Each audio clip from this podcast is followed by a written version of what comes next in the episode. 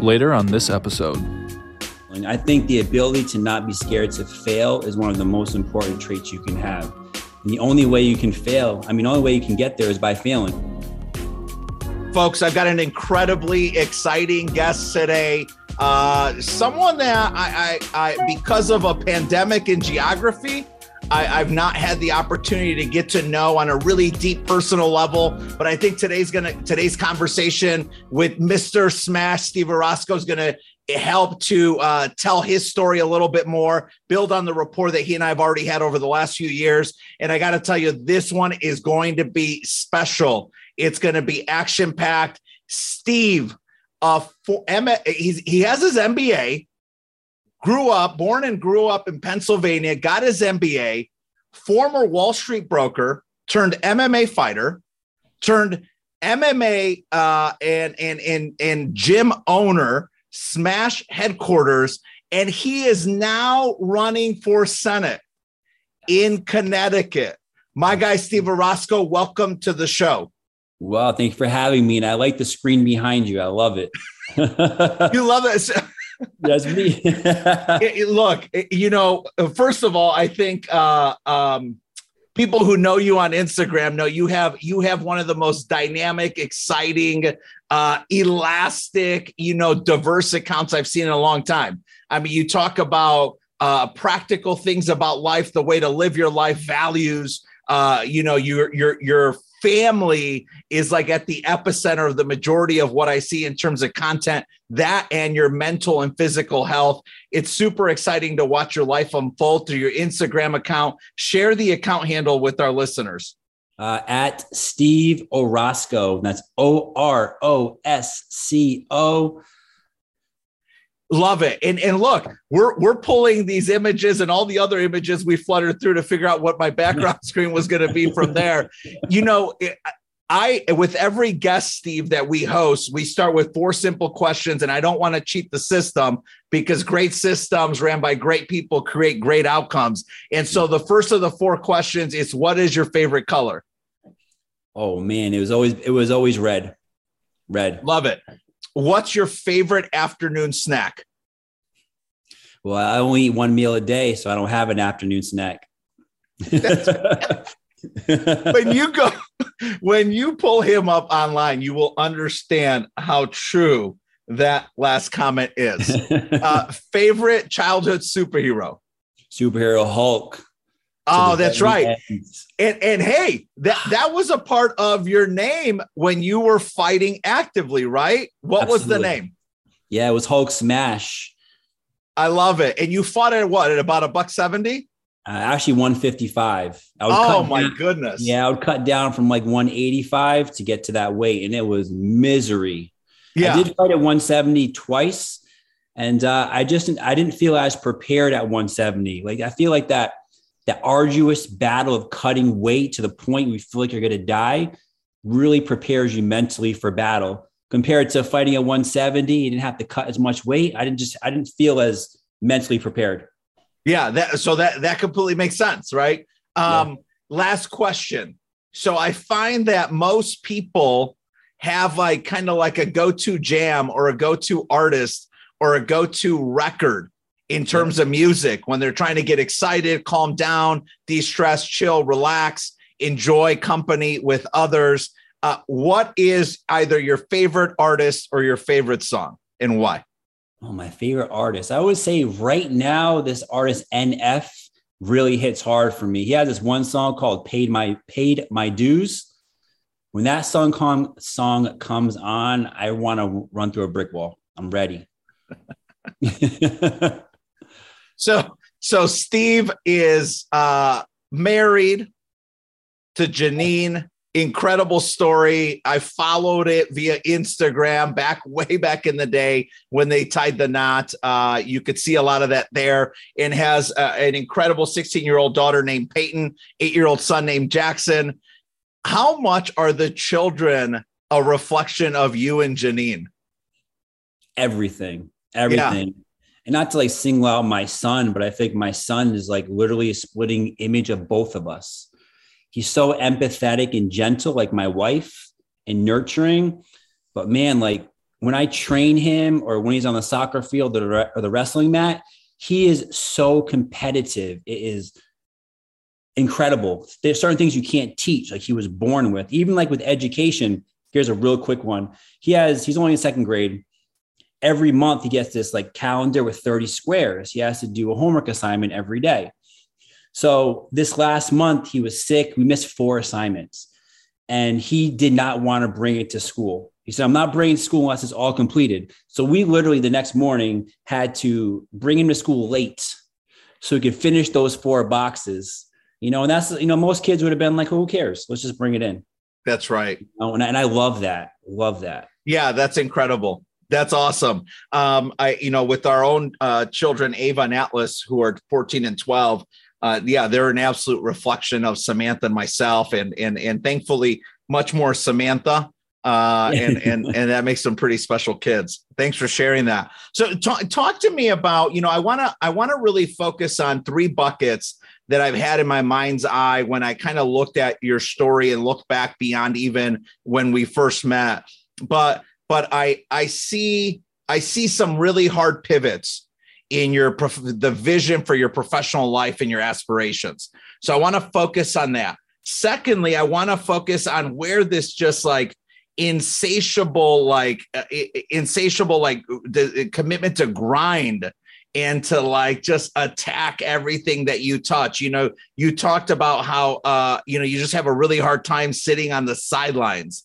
I want to talk about where that inner drive and and and and and that grit and that commitment to the hard work comes from. And lastly, I really want to focus on today and your vision moving forward. You know, I it's super excited to hear that you're running for office in Connecticut, and I really want to hear about that story and and and see if we can dive deep into that. How do you feel about those three buckets for today? I'm good. All three of them. Well, let's go back to the beginning because you grew up wrestling. That's it. You that's know, you grew you grew up. Yeah, t- tell me about that, and tell me how you how you ended up in Wall Street. Yeah, you know, Wall Street's a funny story, but I always say wrestling built me. I think wrestling is the single most important sport any boy or girl can do because it's one on one. You're accountable, you're responsible. The more work you put in, um, the better the outcome. And again, not everyone is passionate about wrestling. I was fortunate to find wrestling and absolutely love it at an early age. I was so committed to the grind and the process that it just it just propelled me for every other aspect of life. So now everything that I do, I want to do at the highest level and literally be the best at it. Otherwise, I don't even want to do it in the first place. I'd rather not. Where do you think that? Um, well, first of all, that's extremely evident, even in, in in from a public facing perspective, in the things that we see you pursuing and achieving on a consistent basis, right? So, hats off to you because I think a lot of times Samantha and I, uh, you know, my spouse, we talk about um, um, how how sometimes we're not as authentic with what we say versus what we do. Absolutely. And and that happens to all of us, right? We're all living an imperfect life, but but I do see that about you. Where do you think that commitment to the grind and that need for achievement originated from in you? Yeah, that is definitely wrestling. I think the ability to not be scared to fail is one of the most important traits you can have. And the only way you can fail, I mean, the only way you can get there is by failing. And wrestling is that one sport that constantly it humbles you and it hurts your feelings. Like you literally put your soul on that mat week in and week out, and to go out there and lose to another human, um, it, it's hard. And then the next day, you got to get right back on the mat and do it again and do it again and do it again.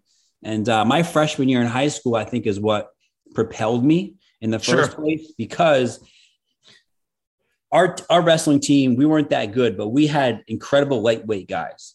We had a kid at 119 who was returning winner up at states, and the kid who was at 103 was um, an all state wrestler too. Now I only weighed 95 pounds as a freshman, so I was forced to wrestle at 112. I got my ass whooped the entire season. I went like two and 17 or something like that. So for me, it was losing week after week after week going into practice getting my beat by the guy above me and below me.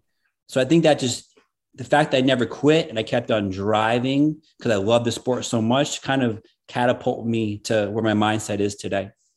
Is that so? Say that again. Any other, if it was any other sport, I don't know if I would have felt the same way.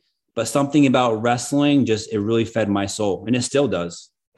Yeah, I, have uh, and and and thank you for sharing that. I've I've heard I've had friends that I grew up uh, with that were you know pretty accomplished wrestlers uh, who would say you know this is the one sport when when you hit the showers and you look at yourself in the mirror it's like man i either did the work or i didn't do the work yeah. and that's it there's nowhere to point a finger at and and uh you know he would always speak about how humbling that was but you know his his just his just his his aspiration to be great is what you know just kept him coming back and putting in the work. Yeah.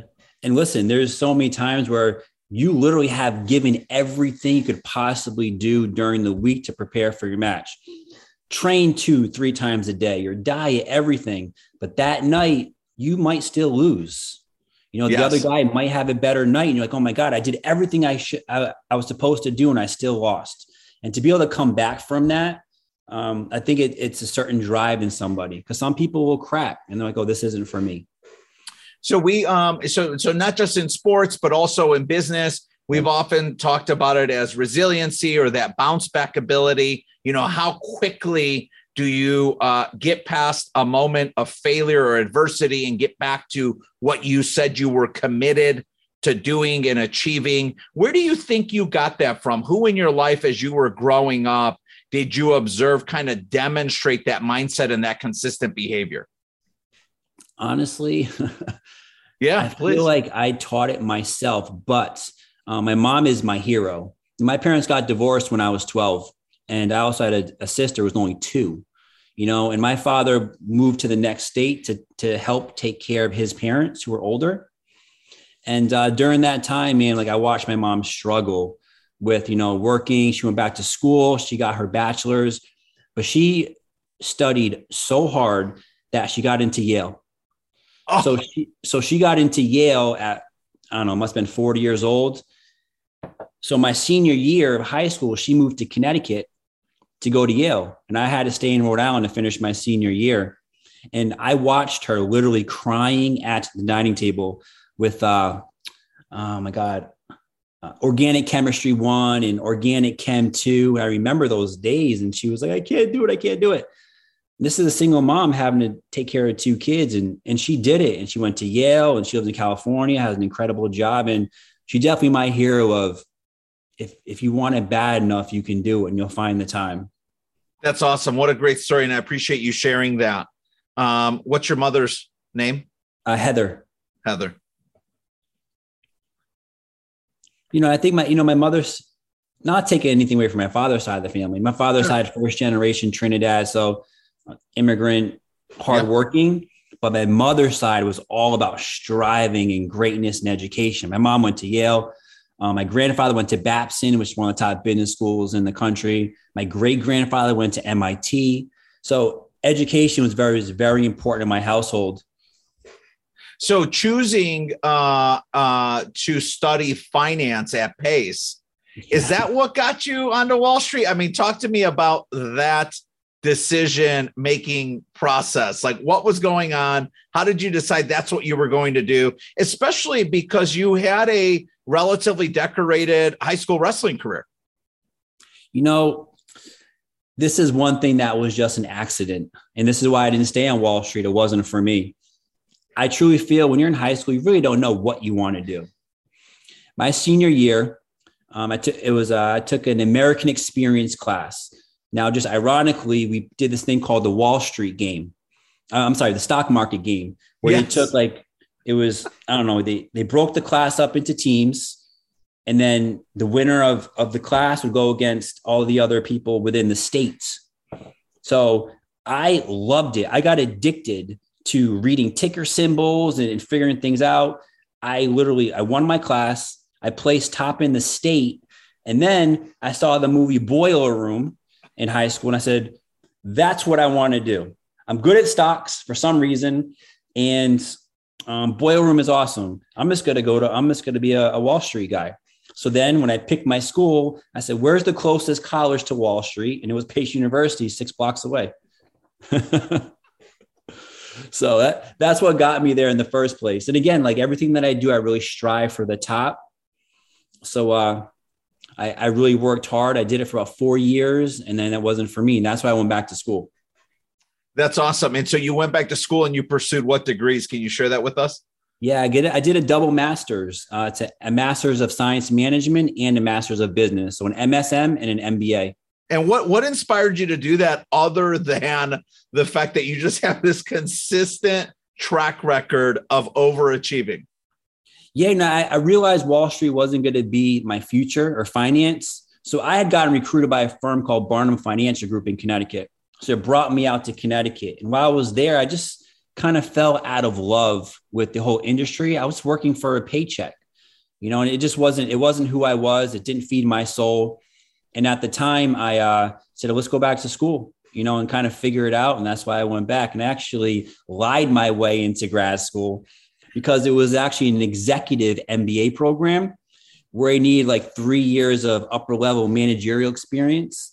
And here's me, 23 years old, and I had a friend who owned all these video store chains here in Connecticut, and he lied and said I was his his GM for three years. So I got in, and the funniest part about the story was, I walk in this room, everyone is like 40 plus, and it's just me, this 23 year old guy. And the first day there, they went around the room. You had to like do this little mini presentation about yourself on the spot. Nobody wanted me on their team because there's one of those programs where they break you up into cohorts. Sure. The team building was the new paradigm. Yeah. And uh, no one wanted to be on my team until I had my first real presentation. Everyone was like, wow, we want you. so, like, that's it. So, the beautiful thing about all this is I learned so much in my MBA because I was surrounded by people that were in business for, you know, 15, 20, 30 years at a higher level. And you learn so much more from people than you actually do from a textbook, as you know. And I think that was the most important part of my education. Yeah, you know, one thing that I've noticed about uh, as I've followed you along some of your life's path is, I mean, you are consistently surrounded by high achievers and high performers. Um, not not just in my personal life, but at the firm and on behalf of the people that we serve and lead here in the great state of Michigan and the Midwest. We always we consistently remind uh, our teammates like, hey, you got to audit your circles personally and professionally. Absolutely. right? Like, you know, birds of a feather flock together could never be more true. I mean, people kind of chuckle at it, but it's a real thing, right? It's true. It's and and so t- speak to us, share with us kind of the approach that you've taken to uh, auditing your circles, if you will, and and determining, hey, is this a person that has a place in my life, and am I willing to give some of my time to have a place in theirs? Yeah, you know, it's really hard because you really have to feed through the sea of snakes and people who aren't authentic and genuine, especially when I lived in California for 10 years. Man, half of that time was in Los Angeles. And when you start an entertainment company like my like Smash Global MMA, everyone wants free this and free that and help me here and help me there, introduce me to this person, introduce me to that person. You realize how selfish people are. And you really mm-hmm. find out who the real ones are. And like you said, I personally try to surround myself with the highest level possible. Can't be an asshole though. I always say this is my term humble savages.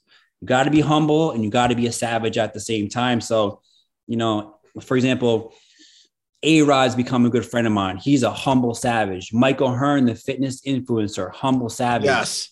Shane Mosley, boxing legend dude, the most humble person you'll ever meet, absolute savage when that bell rings. And those are the people that I like to surround myself with. I'm not into the the cocky and the narcissist and me, me, me person. I want the person who's at the very top, but very caring, empathetic to others. What are some of the uh, you know, I I I genuinely believe that some of the greatest things that have been achieved by humanity are a reflection of collaboration, inclusive inclusion, and teamwork. Yes, collaboration, absolutely. inclusion, and teamwork. Right. What are some of the characteristics or um, some of the traits that you might be looking for in people that help you understand is this person in or outside of my inner circle? Tough question. I'll tell you what, I always look for people that are higher at a higher level than myself. Okay. For example, I, I train super hard. Yeah. So I try to find people that can train that train harder than me or different. And that's why I like to use Mike O'Hearn as a great example because we train completely different. He's about lifting heavy and about um, you know, muscle size and bone density. And I'm all about the heart condition. So I will outwork anybody in the gym, period. Anyone, anyone's watching, I'm talking to you. But when we go into the gym and I train with him when I'm in California, we're benching and doing the leg press machine. I am dead because I don't train like that. So I try to find people that have been much more successful in different areas than myself. Awesome. I think that's really important. So again, yeah. for that reason, you have to really humble yourself to walk through the door and be like, all right, this person at a higher level than me, I just got to catch up. Yeah, that's great. So so always looking for who's who is the rising tide, right? I mean, they they they uh, you know, I think Kennedy, President Kennedy is the one who said it. Yeah, I think it is. You know, uh, the rising tide lifts all boats. Yeah. And so, you know, it sounds like that's extremely appropriate in the way that you're selecting the mentors and the the friends and the people that you become close with around you, people who are actually elevating the tide for others.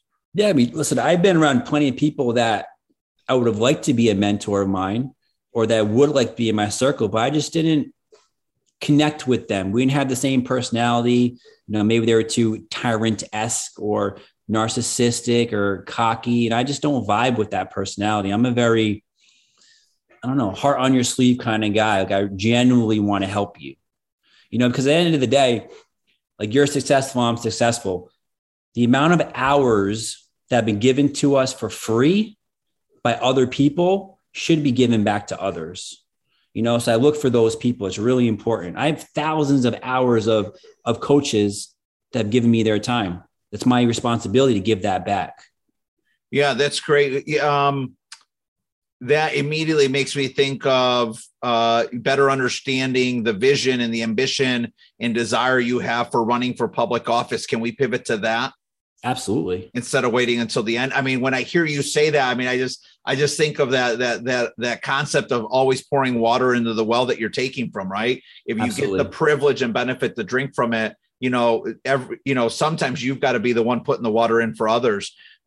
Speak to us, share with us where where like the the vision and and and and the appetite and desire to go into public office came from you know so i was approached last year to run for alderman and if people don't know what that is alderman is basically the mayor of your ward or your district. Yeah so in haven there's 32 wards. So my ward especially we're having someone going into their seventh term. They're like hey we got to get him out. Would you be willing to run? Now, this is about 60 days before election, so I didn't really have a campaign. I had just had Achilles surgery a month prior, so I'm on a knee scooter, right? So I had 30 days to campaign. I'm on a knee scooter, and then I'm on a, an ankle boot. I'm knocking on doors, and I was pleasantly surprised at how how open people were and how every single person, regardless of party affiliation, had the same issues. So right.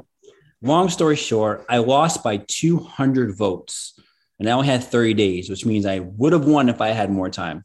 I'm glad I didn't because now I'm here. So fast forward to, to this year, I was asked again by the by Nick, ah, Ben Proto, who is the chairman of the RNC here in Connecticut. He said, Hey, Steve, we're looking for someone to run in New Haven. Now, New Haven, where I am, is like literally owned by Yale. So you can imagine we're the most liberal part of the entire state. I think we're outnumbered 14 to 1, Democrat versus Republican. Now, I am a Republican now, was a lifelong Democrat up until this last election. I'm just have become more conservative with age. The right just aligns a little more with my values right now at this stage of my life. We sat we sat at lunch and he said, "Would you like to run for Senate or state rep?" And I'm looking and I go home, I'm looking at the the two options and I'm like, "Dude, this guy who's the Senate senator has been in his seat for 15 terms, 30 years. And he was a state legislator in 81 when I was only one year old. He's also the president pro temp of the Senate in Connecticut, which is like the most powerful man in all of the Senate in Connecticut. I said, I want him. if I'm going to go after this, I want to go after the hard battle. And uh, so I took it on and I'm, I don't, I enjoy it. Again, if, if it was really easy, it, I don't know what it is about the battle. Cause when things are too easy, unfortunately, I do get complacent. It's like my sure. Achilles heel. I need to always feel some sort of struggle. And uh, so this seems like such an uphill battle that would be fun, you know, because win or lose, it's gonna it's gonna be a good experience. Because I am going to run for president. I promise you guys. so tell me a little bit though about uh, any any meaningful lessons learned very early on in your political career. Are there one or two that stand out that you've been like, man, I would not have expected this, or wow, I can't believe how wrong I was. I definitely didn't. So most people don't realize how their state is actually run until they do the research.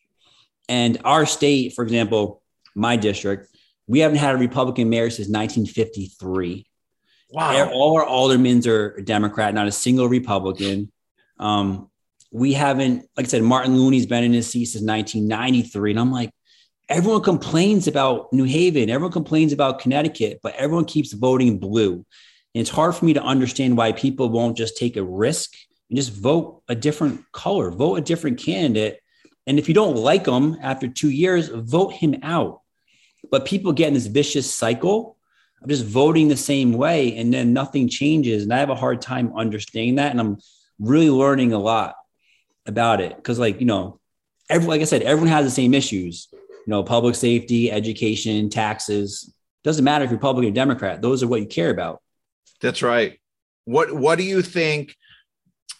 Is there is there a unique value proposition to those living in Connecticut that you represent by having grown up a Democrat and and going through life and as you know the priorities in your life have uh, adjusted, you've realized that you align more with the Republican side. Is there a benefit in value to those that you would serve that that's been the life you've had and the perspective you've had? You know, I think people have people have this stereotype of what a Republican is. Unfortunately, it's like the so old rich white guy. That's literally what it is. You know, and and honestly, I and I've and I've said this and I've spoke at um at Republican conventions and, and meetings. The problem with our party is we haven't been inclusive. You know, we're not racist, we're not misogynist, yeah. but yeah. I don't you don't see a lot of minorities and women elevating women to high places, the LGBTQ community. There's a lot of millennials. Republicans are so just focused on legislative issues that they always say this, they fail to remember that a big portion of our country cares more about social issues. So until they can kind of gravitate a little more to the center, they're never going to win again, in my opinion. And and there's a problem. You know, I wa- I went into a I had a dinner. It's called State Central. They have it once a month, where it's all the polit- all the the uh, the candidates and other politicians in the state. They come for one meeting, and I'm looking around the room, and I don't throw the race card. I'm not that guy, but I still notice color because I am a man of color. And I'm looking around the room. There are seven tables of 10 plus other staff. So 75 people. Can you tell me how many minorities were at, sitting at those tables? Less than five. Yeah, no, one. And it was me. and I'm like, this is the problem with the party. And this is why, like, we haven't evolved and it's not okay. Like, the guy who's running for governor now, an incredible human. I've met him, so nice. He's just another old rich white guy who's spending 10 million of his own dollars to campaign like at some point you need to understand like relatability is extremely important. So that's what i'm getting at is i just feel like i'm the most relatable person that republican party has ever seen when it comes to everyone. It, let's let's let's hammer that concept. I've heard about the power of relatability before from other guests we've had. Explain the power of re- relatability and the benefit of that from your perspective. Because unfortunately, people have a hard time putting the shoe on the other foot and understanding someone, someone or something if they've never been there. For example, I had a meeting the other day with a family who they lost their son in 2018 from a fentanyl overdose. And they're, and they're like, listen, we're trying to get this on the floor of the, of the house and this and that, and no one wants to hear us. But guess what? If any of those people on the floor, these politicians lost their son or lost their kid to fentanyl, they would be taking that piece of legislation and pushing it through. But people don't, they don't have empathy. They don't know how to relate when, when it doesn't happen to them. And that's so unfortunate. It drives me crazy. Yeah, I um I really enjoyed hearing that explanation. Samantha consistently will um not insert herself, but when she sees there's an opportunity to improve an environment or an outcome for another unrelated human being, hmm. and she thinks she can be the difference maker, the game changer, yeah, she does it. she does it. She picks up the phone. She shows up at a school. She contacts a family, a nonprofit, and I'm consistently blown away at the desire to just say, or to accept the fact that, well, if not me, then who? Yeah, absolutely. Right. And I think there's something about that mindset that I'm hearing a little bit from you in your some of the decisions you've made to just say, well, well, why not me? Can you Absolutely. share a little bit about that if that if that if that resonates for you? If you, you figure, you know, my mother's white. She came from, I guess, higher class society. They're all educated. My father, an immigrant from Trinidad, so I'm half black. I'm half white. I'm educated. I have a family. I've worked on Wall Street. I, you know, I fought in a cage. I'm, I'm constantly following the American dream. I just feel like there's not a single person on the planet that I don't relate to, you know, unless you're like that far right and far left, different story. But at the end of the day, 80% of us that are rational in the middle, I, I feel like I do relate to, whether you're Democrat or Republican. At the end of the day, I know I'm a Republican and I don't, they don't like me saying this, but we're all centrists but we lean left and right depending on an issue. Like you could, I don't know, you could be a Democrat and be pro life, you could be a Republican and be pro choice.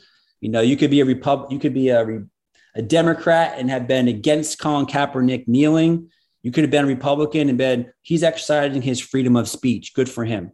Like mm-hmm. every issue is different. And the fact that we have to just pick one side doesn't make any sense at all. And again, so now I don't even look at it like a party system. It's more liberal and conservative. And like, get as I get older, let's get more conservative. And I just raise my son in that light. And how I want to raise my son is exactly how I want to also vote. Yeah, that's great. Um, I, I've I've I've had people in my life who say, you know, I vote based on the change I think that's required to mm. ensure that 30 to 50 years from now, when my children are adults like me, yep. they have a better place to live. Absolutely. Right. And uh, and I do see that in in many people that I'm close to that, you know, I'm I'm surprised by by what they're advocating for based on their personal life. Yep. And it's like it's not about me, it's about where the puck's going for our children. And I just think that's such a powerful, humble, selfless, abundant way of looking at life. Absolutely agree with you. Absolutely. Yeah. So, so I, I want to come back now to the middle topic. You know, I, you know, I just have observed this consistency in just massive vision, big dreamer, big thinker, big doer. You know, it's one thing to dream, it's another thing to actually do the work. Uh, in the middle of the pandemic, you open up a gym. Tell us that story. Yeah. So actually, well, I was also a first grade teacher for a year. no, because you know, because when school was shut down, you know, my son was homeschooled. Now my wife works, um, and she wasn't shut down, so I was forced to be a first grade teacher. And I'll tell you what, probably the best experience of my life, and definitely a, a defining moment that's made me want to run for politics that much more. Yes. The first couple weeks, I'll be honest with you, I hated it learning the, the level of patience and like teaching him how to add and write. And you realize how hard that is because it's so simple for you, but yes. so hard for them, you know? Yeah. And he went from he getting twos and threes to first grade, he got all fours, all fours, just because he just understood it more. It's like it's like taking a boxing class or having a personal trainer teaching you boxing. The difference is night and day. So uh, I fell in love with it. I became so emotionally invested. And not to go on a tangent, but when I start, when I opened this gym and running for office, the hardest thing for me was going back to work, leaving my kid. I felt like a mom. Like I'm like, I know what moms go through. Yes. This is why they want to go back to work. Like you're leaving your kid for the first time because we were attached at the hip for well, almost 18 months. Well, and, well, uh, and, and, and, going back to work outside the home, right? Because you would yeah. agree that that work inside of the home is many times more difficult or complex than even the stuff we we deal with, you know, in, in a professional office setting or wherever we work professionally. No, but my entrepreneurial friends like me saying this, but mother motherhood is much harder than being an entrepreneur. I don't care what anyone says. yeah, I, I, I, like when I, you're when you're an entrepreneur, you actually have the drive and you love the grind so much. It's different, you know. So I think being an entrepreneur is a little bit easier. well, there, there's um my my my impression has been, especially when the pandemic first hit here in Michigan, though, um, you know, you hit on it in terms of the patience, mm-hmm. and I would also add the selflessness Absolutely. that you have to demonstrate consistently. Yep. So that the child is nurtured properly and in a healthy environment to still be a child. Absolutely.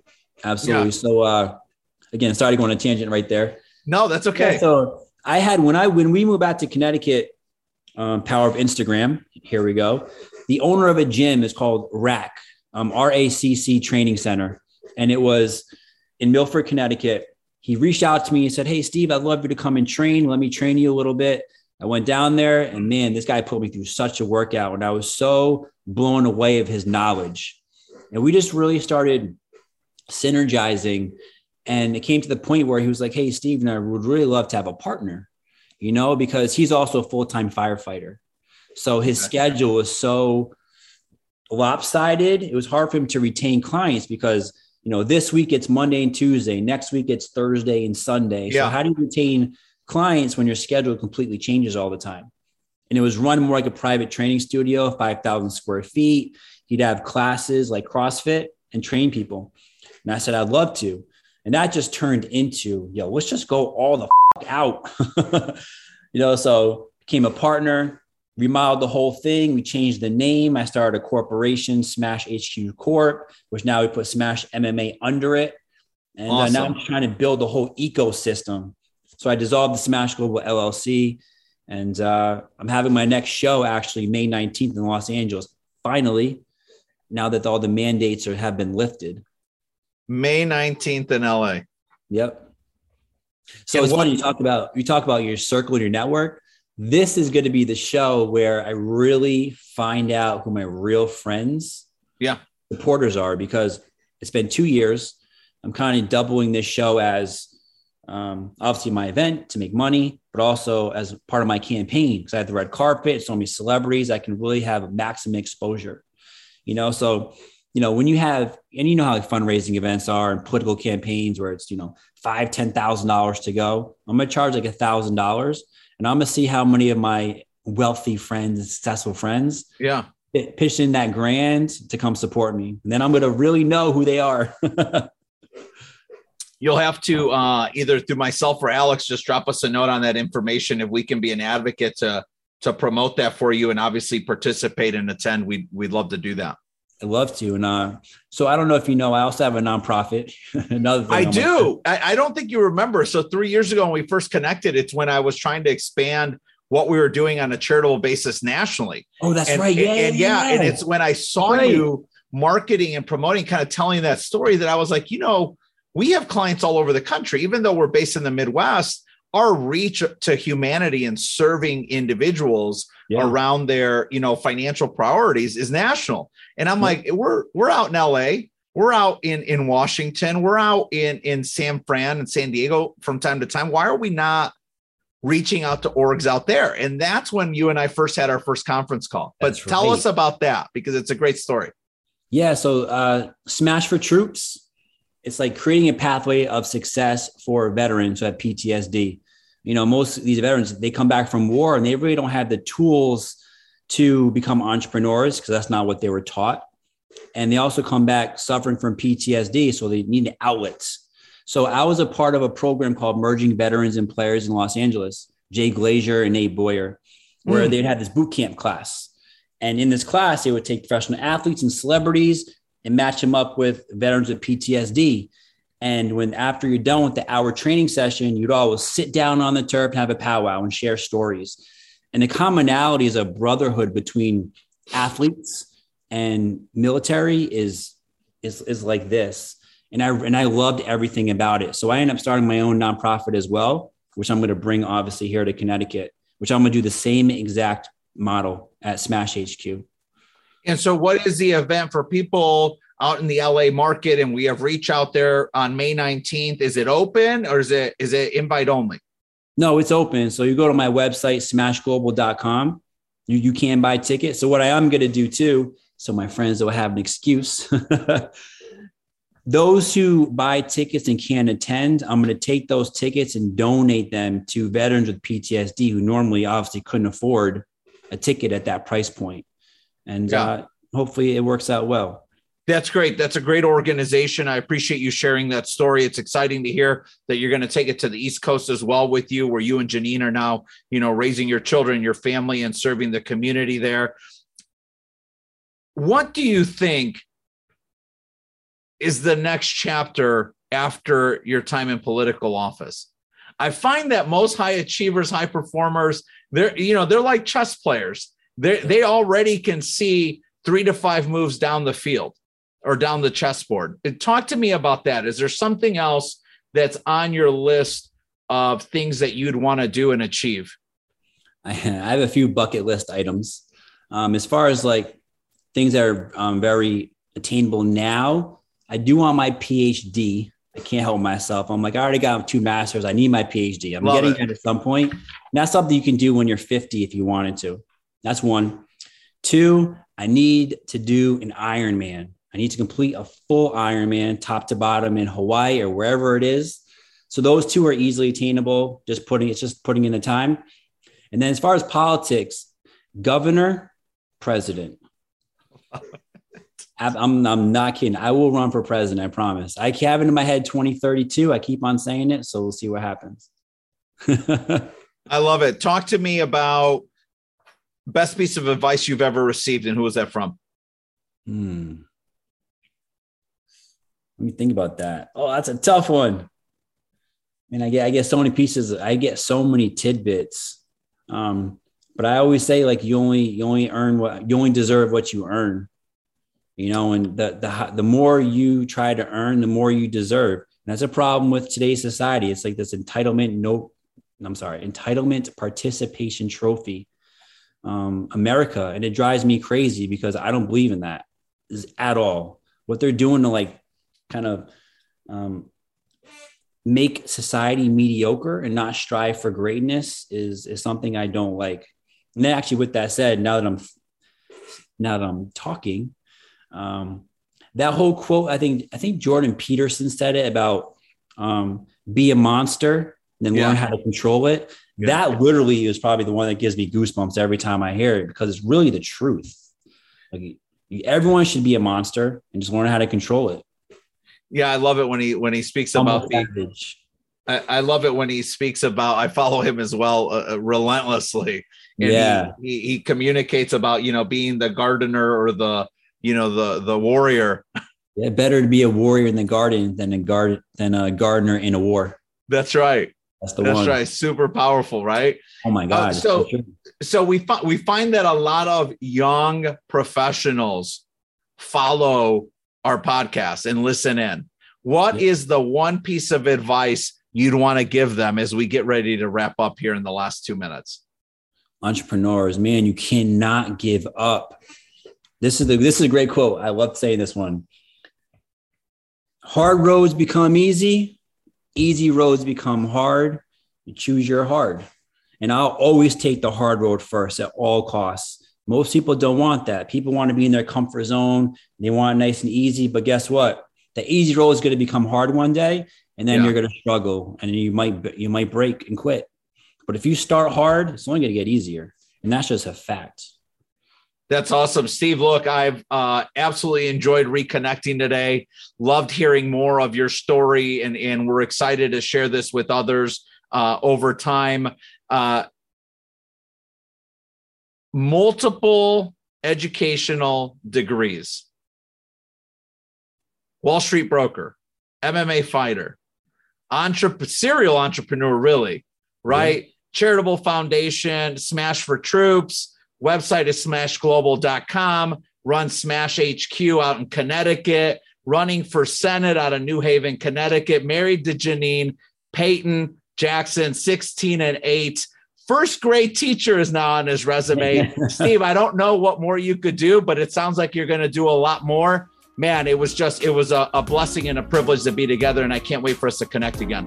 Absolutely. I look forward to it.